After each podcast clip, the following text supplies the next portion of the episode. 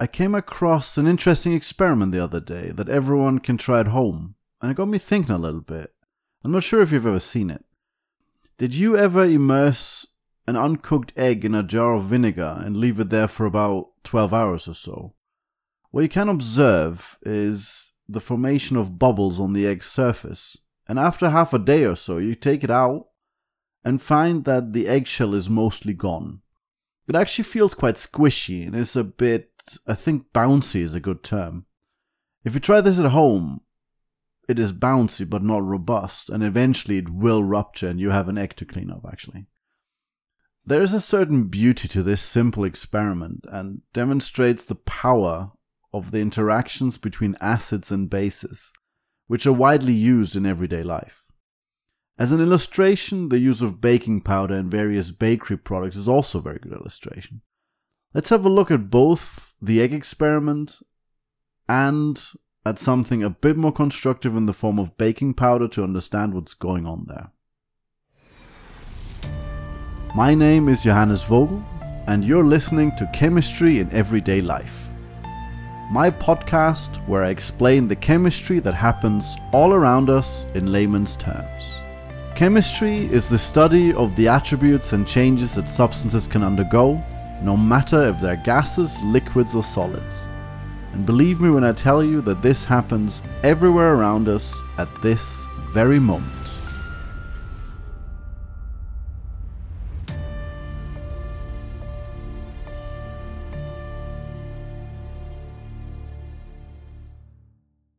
As usual, let's first have a look at the basics. Both examples of the eggshell dissolving and the baking powder letting the dough rise are examples of interactions between acids and bases. Anyone who is into movies or TV shows with action scenes or other violence has seen his or her fair share of unrealistic scenes where super duper acids kill someone instantly. Well, maybe except for that one episode of Breaking Bad in season 1. That one was actually quite realistic, if I remember it correctly. So what are acids and bases? First, a little trivia for you. Acids taste sour and bases taste bitter. I actually did not know about the base part, just as a side note. But back to the question. What are acids and bases? To answer that, let's first look at what happens when you mix them. Actually, just a quick detour on this one. Before we get to that point, when you mix an acid with water, did they ever tell you whether you should pour acid into water or water into acid? It is the former. Small quantities of acid into water, one at a time. And the reason for that is simple. The mixing releases heat. If you use very strong acids, it can make the liquid boil and start to splash and sputter, which is why you add the acid to the water. It's better to have water splash on you than concentrated acid, that's why. But now again, back to the question. What happens when you mix an acid and a base in water? The first thing you will see is that here also the liquid will heat up, for different reasons than with the acid-water mixing, but it can still be a violently hot reaction between strong acids and strong bases. For the acids and bases that we want to discuss, there are two other things that happen, and the maddening thing about this is you can't see it. Number one, you form water in the process. So since our liquid medium is water, you make more water in the already existing water. Great. Interesting. Next. And number two, and that's an interesting one, you form a salt. That's similar to, but not necessarily exactly like what we know as table salt. You know, the stuff that you use to, season your dish. As I said, you cannot see it. It is not like you suddenly see white crystals appear in the mixing jar. So there's no heap of salt crystals. No, it is more like salt that you add to your soup. You will taste it in enough quantity, and you can boil the water off and it will be there, but the formation itself you will not see. So for example, if you look at some fairly common household items, if you were to pour vinegar and sodium hydrogen carbonate together, sodium hydrogen carbonate, or baking soda, has many uses. Baking, cleaning, it's a fungicide, it's a mild disinfectant. As I said, quite a few uses. Anyways, So you mix vinegar and baking soda together, all of that in water, of course, and you would see exactly what we mentioned. The liquid would get hot, you would form water and a salt, in this case something called sodium acetate. In this particular case, there's also something extra happen as well, but we'll get to that, so don't try this at home just yet. But let's back off a little for a sec and look at what causes these results. I've been giving a whole lot of facts without explaining myself. I know that is never a good sign, really. So let's start at the beginning. Firstly, the group of acids and bases that are described above actually have a name. Scientists refer to them as Brønsted-Lowry acids and Brønsted-Lowry bases. The definition of a Brønsted acid and base is as follows. Brønsted acids can donate a proton, and Brønsted bases can accept a proton. All this happens in something called, quite fittingly, a proton transfer reaction, so no surprise there. And everyone will ask themselves now, so what is a proton? A proton is a subatomic particle, so smaller than an atom, that is positively charged. An electron, on the other hand, most people seem to be more comfortable with the word electron for some reason. An electron is also a subatomic particle that is negatively charged. So they're a little bit like yin and yang here. In neutral elements, the number of protons and electrons is always equal, okay? This is the official definition. But let's tackle this from a different angle that will get us closer to our question. Most of us will have seen before that water is often written as H2O, right? H2O means two H's, or hydrogens, and one oxygen. An acid gives off H+, and a base gives off OH-. It's a little bit like with the magnets, you see, where a negative pole attracts a positive pole. The OH- snatches up an H+ to form water, namely H2O. Fellow chemists and physicists would most likely want to crucify me for this illustration, so I apologize for them, but for the sake of this description, I find this illustration actually quite fitting for those who are not familiar with all the terminologies. What else happens during this formation of water is that it gives off heat. So the formation of water actually forms the heat that you can see. Well, you can't form heat. It makes the liquid warmer. And the H+ that I talked about, if you remember, that H+ given off by an acid can also be called a proton. Thus, we're coming right back to what a Brønsted acid is. The respective bases are the ones giving off OH-, answering the question, what is a proton? After the formation of water, what we're now left with is an acid that lost a proton, an H+, so it has one more electron, therefore considered negatively charged. And a base that has lost an OH-, therefore the remainder has one less electron than protons, and hence it is positively charged. In the example from before, mixing baking soda and vinegar would give us a sodium+ from the baking soda and something called acetate that is negatively charged from the vinegar. So those two together, like with the attraction of magnetic poles that I mentioned before, associate with each other ionically, and this is known as a salt. When we think of salts, we typically think of table salt used on those delicious French fries that may be originally Belgian or French, but let's not get into that dispute. It is far more complex than what we are trying to talk about here.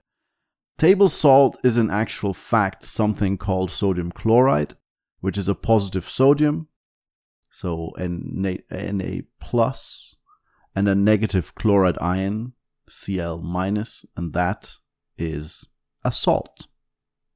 So, a bit long-winded, but here we are. A Brønsted acid donates a H+, and a Brønsted base accepts this H+ to form water and a salt. That is, a pair of ionic compounds, one positive and one negative. We're now almost equipped to understand what is happening in our egg experiment, and what is happening when we're using baking powder. There's one extra information necessary that I will explain on our way to enlightenment, so to speak.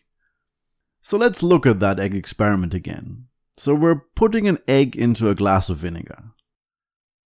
There are actually a fair few videos on the internet on this. In the show notes I linked one on YouTube, so that you can have a look, if you're interested in fact. So what you'll see is, so the vinegar is the acid, and then when the egg is immersed in the watery vinegar, straight away, there are these little bubbles forming on the surface of the egg.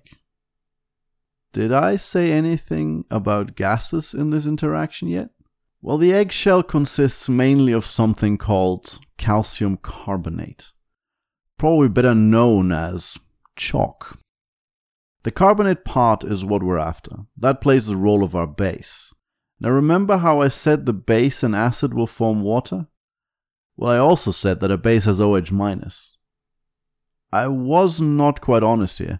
You see, carbonate can be written as CO3, or one carbon atom and three oxygen atoms. So to form water you need two protons, or two H+ from vinegar and one oxygen from carbonate. So in essence, the OH- is formed during the process, in a way. So when you add two protons and take away one from CO3, just do the maths. What are we left with? You add CO3 and you remove one O. What you're left with is CO2. You guys know what CO2 is, right? Carbon dioxide, and that is a gas at room temperature. So the bubbles on the surface of the egg is carbon dioxide from the dissolution of the egg. That is what's going on here. We're essentially letting the carbonate go up in, well, not smoke, but in air. How neat is that? And what happens with the calcium afterwards? Well, the vinegar gives off its proton and is left with a negative portion, as we mentioned before. For vinegar, it is called an acetate. Calcium, in this case, is a positive portion, and they form a salt together called calcium acetate.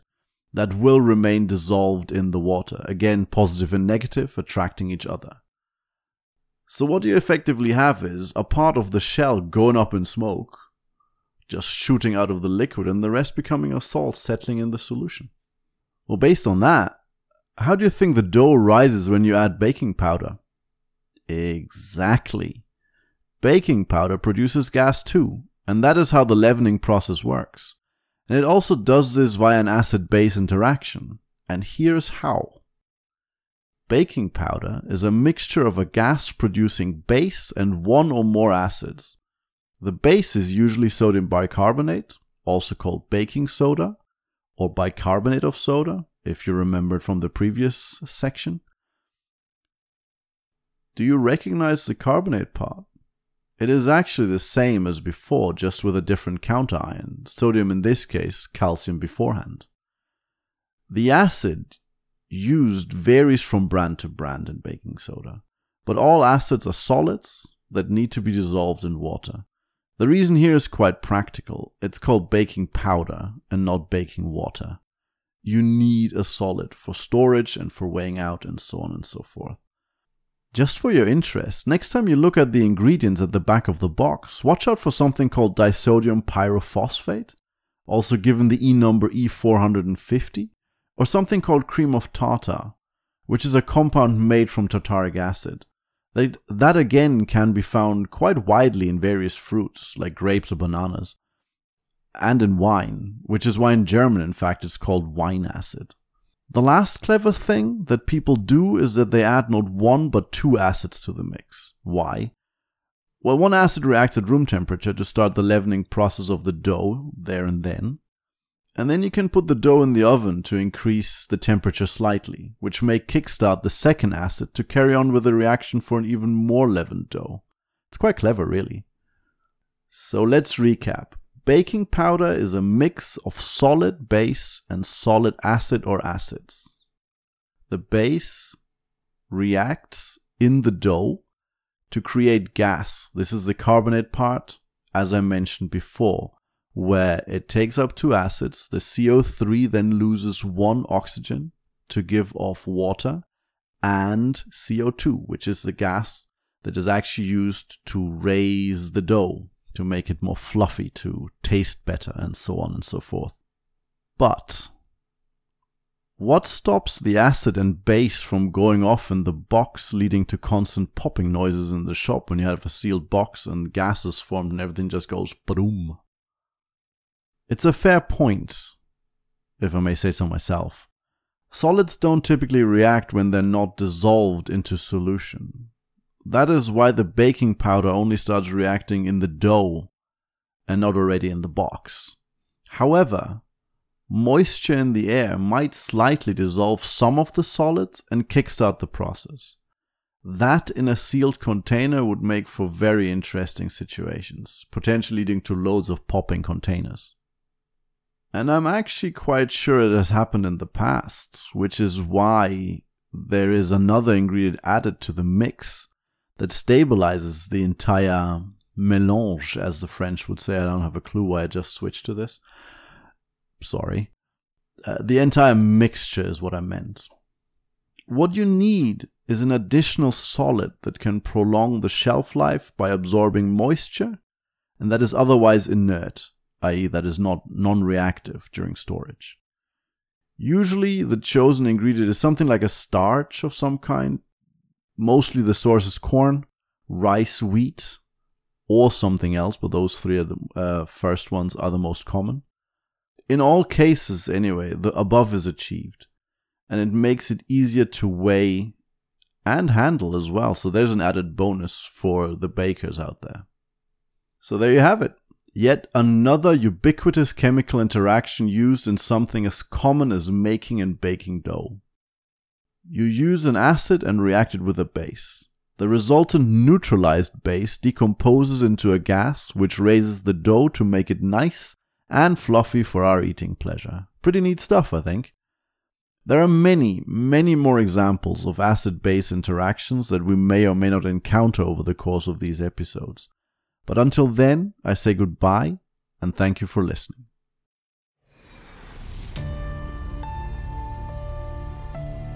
You've been listening to Chemistry in Everyday Life, a podcast about chemistry that happens all around us, explained in layman's terms. If you liked what you heard, please rate us on iTunes or the podcast medium of your choice. Alternatively, you can leave comments. All of this would help us. Thank you very much for listening.